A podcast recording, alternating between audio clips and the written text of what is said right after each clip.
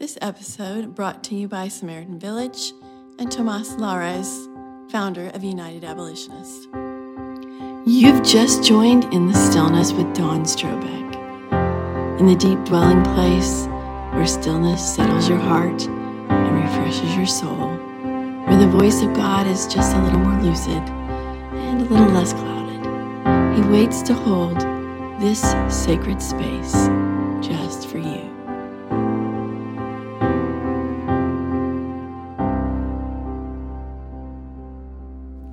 You are listening to In the Stillness with Dawn Strobeck.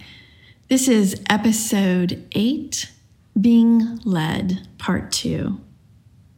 We're going to start today with a scripture from Isaiah. Isaiah 55 12. For you shall go out in joy and be led forth in peace. And I found a quote by Oswald Chambers that says, Faith never knows where it's being led, but it loves and knows the one who is leading.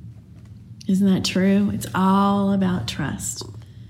What God loves to teach me is that my plans pale in comparison to His.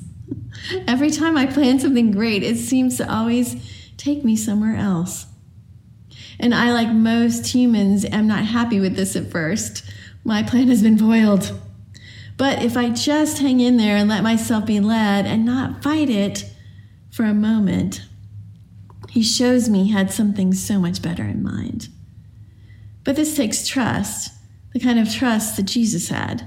Jesus was led by the Spirit out into the wilderness. No water, no extra backpack full of food, no antibacterial wipes, no change of clothes or a spare pair of sandals. No, he was led as is with no prep time. Now that is being a sheep. Our shepherd is first a lamb in the hands of his father. Are you? Just like sheep, when left alone, humanity will also self destruct. We will destroy our own pastures. We need God to set us aright and to lead us by his Spirit. We need him to rescue us from physical and spiritual danger. We are needy creatures, babes in need of his guidance. We need our Father to lead us by His Spirit. God can use your beautiful life wherever you are. Maybe you're a new mom. God is forming you as you sacrifice for your child. Each time you die to your own need, He is preparing a glorious sheep, one that can be set aside by her own desire and follow Him. He is teaching you as you submit to that boss that doesn't seem to know you are alive or doesn't affirm your hard work. He is showing you how to walk in the wilderness. He is preparing a place for His Spirit to dwell at full capacity. The more you understand the ways of submission and giving up your own desires, the more room there is for God to establish His will through you. He is cultivating a beautiful lamb, one that would willingly lay down her life for her God. The prophet Isaiah wrote that he would be led out in peace. While most Christians would agree that peace is the byproduct of being led by the Spirit, if your flesh has not died enough to self, then the peace you seek is getting your own way. God is not in that business because we honestly don't know what is best for us.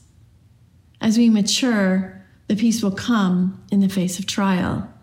We won't be concerned about getting a single thing we want, but only what we need.